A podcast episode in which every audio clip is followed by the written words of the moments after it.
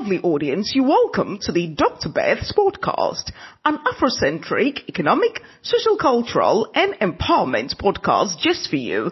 And I'm your soul sister, Dr. Beth, a woman on the mission for great Africa, a multi-dimensional being having human experience, here to thrive, not to survive, wonderfully and fearfully created, the original and not the duplicate. Do not walk alone. Love guide me, not fear. I'm here to raise the frequency and the vibration and to bring you, my lovely audience, good energy. And in all that you do, let love guide you, not fear, because fear is the greatest vampire of energy. Salutations à tous mes loyaux auditeurs. Bienvenue au podcast du Dr. Bev. Je t'aime, ma chérie. Je t'aime, mon chéri. My lovely audience, today's episode is brought to us by kind courtesy of Jumia Global. Jumia, the number one e-commerce platform operating in Great Africa. Strategic Afrocentric market team and Afrocentric business consortium. Sustainable organic agricultural project. Great Africa Women Empowerment Project, empowering great African women through capacity building and advocacy. Concept Product Promotion Equipment Limited, Black Bastards Agribusiness, and the Dr. Beth's World of Fragrance. These are the proud sponsors of today's episode. On today's episode, we're going to be talking about or listening to something very crucial that centers on the power of character in leadership. And today's episode is going to be delivered in Kiswahili.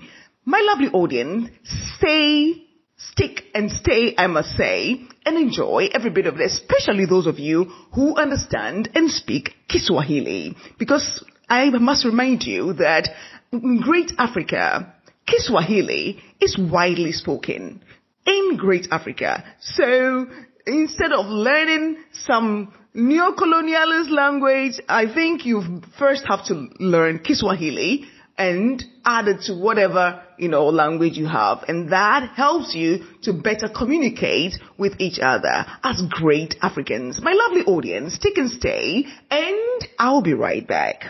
Asante sana. Kwanza nianze eh, kuwapongeza waandalizi wa kikao hiki, kisha niwapongeze nyinyi mliohudhuria tuzungumze na tuangazie kwa kina vitu ambavyo ni muhimu katika maisha ya vijana. Katika kikao hiki mtapata fursa ya kuwasikiza watu ambao wamebobea katika tasnia mbalimbali. Jukumu langu ni kujenga mazingira muafaka. Ili mwenzetu akizungumza nanyi awe tayari amepata fikra zenu zimerutubishwa, na kurutubishwa huko ni kuangazia jambo muhimu kuhusu uwezo wa vijana katika kutekeleza majukumu. Yawe ni majukumu ya kisiasa, yawe ni majukumu ya kiuchumi, yawe ni majukumu ya kiroho, yawe ni majukumu ya kibiashara, yawe ni majukumu ya kujiendeleza wao wenyewe hasa tukikumbuka ya kwamba vijana tunaowazungumzia ni vijana wa Kiafrika. Ikiwa nyinyi ni wanafunzi wa historia, mtakumbuka ya kwamba wengi wa waasisi wa mataifa haya ta Tanzania, Kenya, Uganda walikuwa ni vijana. Ukiwataja kama katika taifa hili lenu ya Jamhuri ya Muungano wa Tanzania walioiasisi ni vijana. Mwalimu Kambarage Nyerere alikuwa ni kijana. Walipofanya muungano, hata Karume alikuwa ni kijana, Kawawa alikuwa ni kijana. Ukienda katika nchi ya Ghana vile vile Nkrumah alikuwa kijana, Samora alikuwa kijana, ili mradi wale waliokuwa katika mstari wa mbele walioivalia njuga janga la ukoloni walikuwa ni vijana, ni vijana ambao walikuwa na uzalendo ni vijana ambao wakuwa wa binafsi, walikuwa ni vijana wenye nidhamu.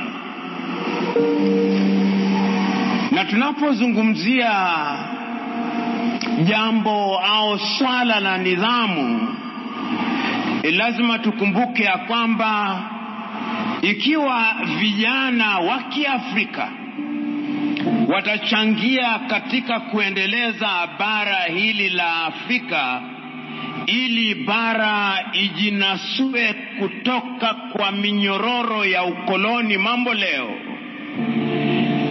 bara ijinasue kutokana na kasumba ya ukoloni mambo leo, lazima vijana nao wazungumzia wawe ni vijana wazuri, vijana ambao wana mwelekeo. Kila kukicha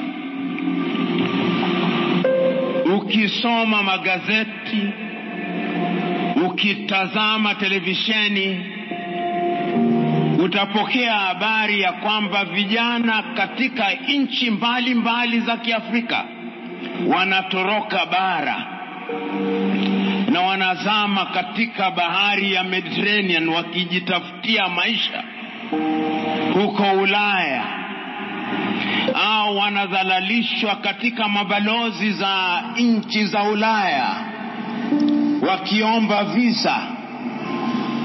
Kufanya huko ni kutojiamini.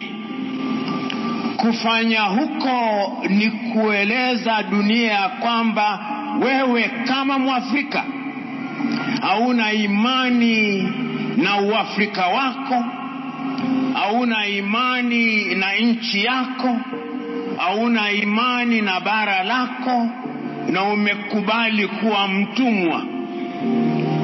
Na Waswahili wanasema hivi, ukivaa koti ya kuazima huwezi kuvaa koti hilo kwa makogo au kwa mikogo, kwa kuwa huenda ikachukuliwa ghafla.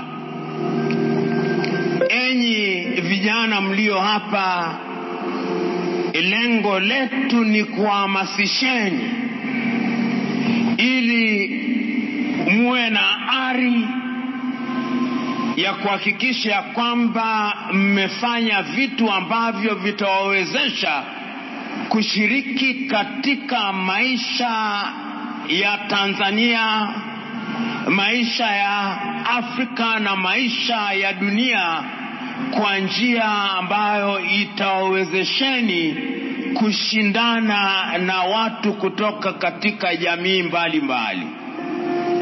Na Waswahili wanavyosema, chuma hunolewa na chuma. Na nyinyi hapa kuna watu ambao wamebobea, watu ambao ni weledi kama nilivyosema katika tasnia mbalimbali, wamekuja hapa kuwanoa nyinyi. Nakumbuka mara ya kwanza nilipokutana na mwasisi wa taifa lenu hili, nilikuwa kijana tu, tarehe tisa mwezi wa kumi na mbili mwaka 1984 ndio nikakutana na Mwalimu Nyerere Dar es Salaam, nikiwa bado chuoni, na mwalimu alikuwa ni mtu wa ajabu sana. Nyinyi mnamsoma tu katika historia. Kwanza alikuwa na imani ya kwamba Mwafrika ana uwezo wa kutekeleza majukumu yote. Kizazi cha sasa hawana imani kama hayo. Vizazi vya sasa vinajidunisha, vinafikiri ya kwamba ni mzungu ndiye anaye uwezo, vinafikiri ya kwamba mchina ndiye ana uwezo, vinafikiri ya kwamba mwafrika hajiwezi. Kama hujiamini wewe mwenyewe, basi utadhalalishwa na kudumazwa na wengine. Katika maisha ya kisasa, ukitembea katika nchi mbalimbali, vijana wanaangazia sana vitu visivyo vya Kiafrika, iwe ni michezo, iwe ni sanaa, wanavyovishabikia ni vitu visivyo vya Kiafrika, na hilo ni jambo ambalo lazima tuliangazie na tujiulize, ni kitu kipi ambacho kinatukwaza, ili tusiwe na maono, ili tusiwe na ujasiri wa kujiamini. Nyerere mwalimu akizungumza mwaka wa sitini na saba akiulizwa, je, vijana wa bara la Afrika wana umuhimu gani? Akasema, namnukuu Kwame Nkrumah ya kwamba ikiwa bara la Afrika litaendelea, lazima vijana wa Kiafrika wawe ni vijana ambao wana malezi bora, siha njema na bongo kali. Katika kikao kama hiki nawaulizeni, mna siha njema? Mna malezi bora? Mna bongo kali? Mna nidhamu? Mmeipiga vita ubinafsi? Hao nyinyi ni vijana ambao hawajiamini. Wewe kama kijana, uwe katika, uwe ni mwanasiasa, unashiriki katika siasa ili kujinufaisha au kuchangia jamii yako iendelee kwa njia inayostahili? Ni maswali kama hayo ndiyo tumekuja hapa kujieleza, na ninaelewa ya kwamba kikao hiki au hafla hii imeandaliwa kwa muktadha wa imani, na ikiwa ni hivyo, mtaniruhusu niwaelekeze katika kitabu kizuri cha Biblia, na katika kitabu hicho kuna vijana wanne. Katika kitabu cha Danieli, mnaikumbuka nyie, katika Biblia kuna kitabu cha Danieli sura ya kwanza tunaelezwa ya kwamba kulikuwa na mfalme mmoja anaitwa Nebukadineza. Mnamkumbuka huyo? Huyo akawa ni mtu ambaye aliiteka nyara Wayahudi, akauliza wafanyikazi wake ya kwamba nataka vijana ambao wanaelewa sayansi, wanaelewa sanaa, waje hapa kwangu ili niwafunze, kisha watanihudumia. Vijana hao walikuwa wanaitwa Daniel, akabadilishwa jina akapewa Belteshazzar. Mnakumbuka hivyo? Kijana mmoja alikuwa anaitwa Hananaya, akabadilishwa jina akawa ni Shadrach.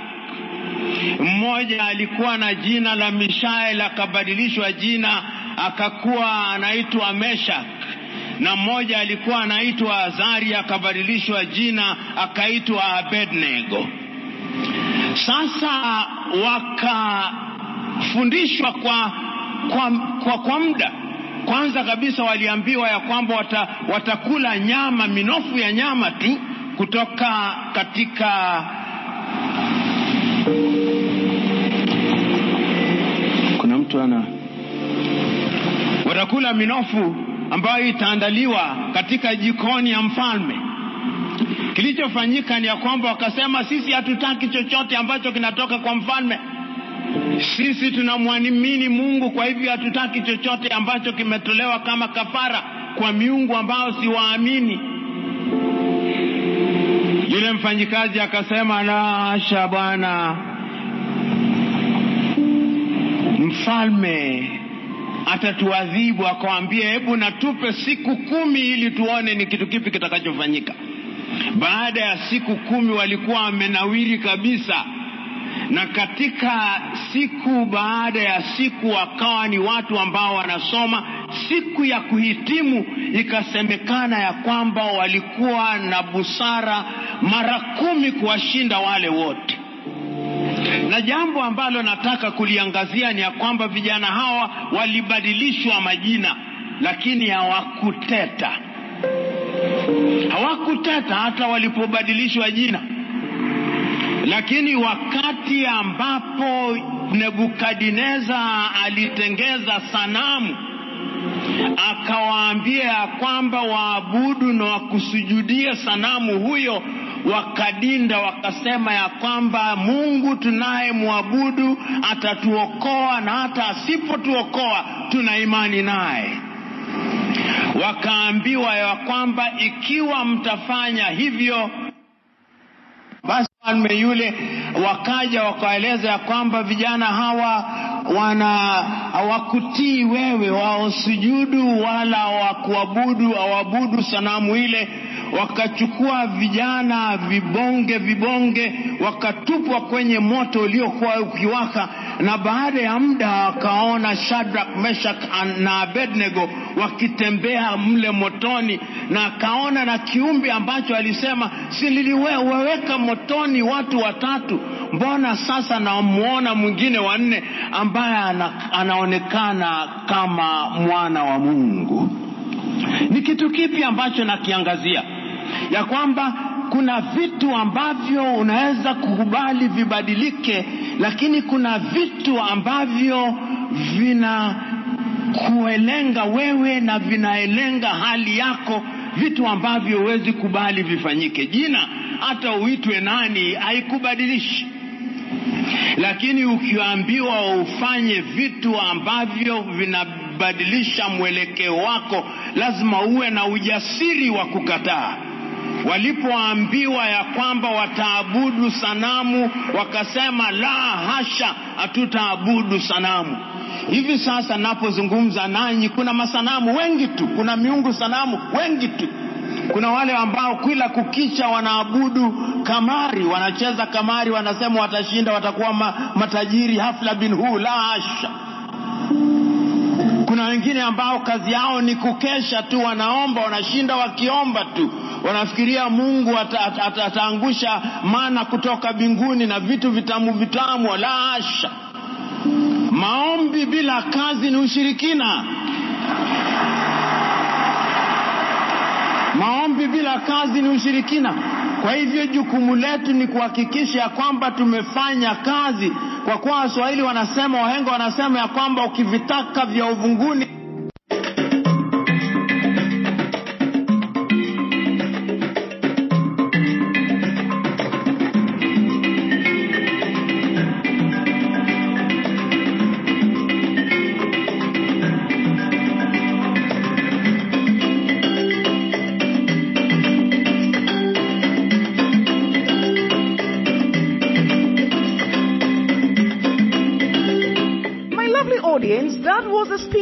by Professor P.L. Lumumba on the theme, the power of character in leadership.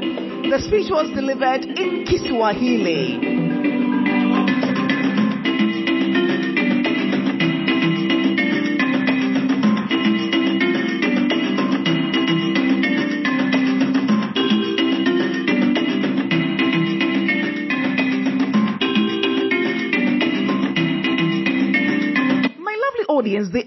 Speech of the professor, P.L. Lumbers, you know, I would say what touched my heart is about how the youth are drowning in the Mediterranean Sea, all because they are looking for a better life for themselves and that of their families.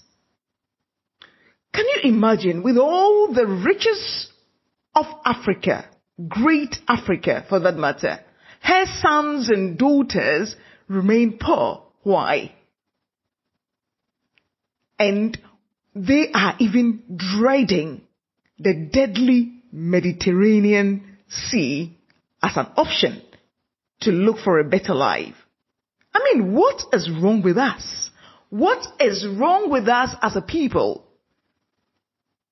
And I would say it's because, to a large extent, because of the character of the majority of leaders we elect to office. We elect thieves. Let us call them for their names. Thieves. Majority of them are thieves. You know, if you say they are corrupt, you glorify the, the, them. Just let them know who they are. Majority of them are thieves. They come in to loot the people and then render the people poor. They wouldn't come out with good policies. All because they want to keep the people impoverished so they can keep on, you know, lording over them. Great Africa, especially the youth of Great Africa, speak up. Speak up loud and clear. And if it means you need to shout, shout. Don't tell you that, don't let them tell you that, you know, you need to be quiet, you need to be quiet whilst they are toiling with your future. Make sure that you get into power the people who have the heart for the youth of great Africa. The people who have the continent at heart and not thieves a lot of them are also, I won't say a lot of them, just a few of them are doing good things for their people. I mean, let's take for example, a typical example. Okay, you can love him or hate him. Paul Kagame. Paul Kagame is doing something good for the people of Rwanda. I remember the United Nations, you know, some time ago, I think about 30 years ago, they wrote the obituary of, of Rwanda, that Rwanda was a failed state. Now today, look at Rwanda a shining example for the great African continent. So our leaders, when they go out there and they see nice things, don't they feel ashamed that their people are wallowing in poverty? And don't they come back to do something good for the people? It is not business as usual on the great African continent. I must re-emphasize that. It is not business as usual on the great African continent. My lovely audience, we would like to say a very big thank you for this wonderful speech. this was de- de- delivered, I would say. I can't even speak even anymore.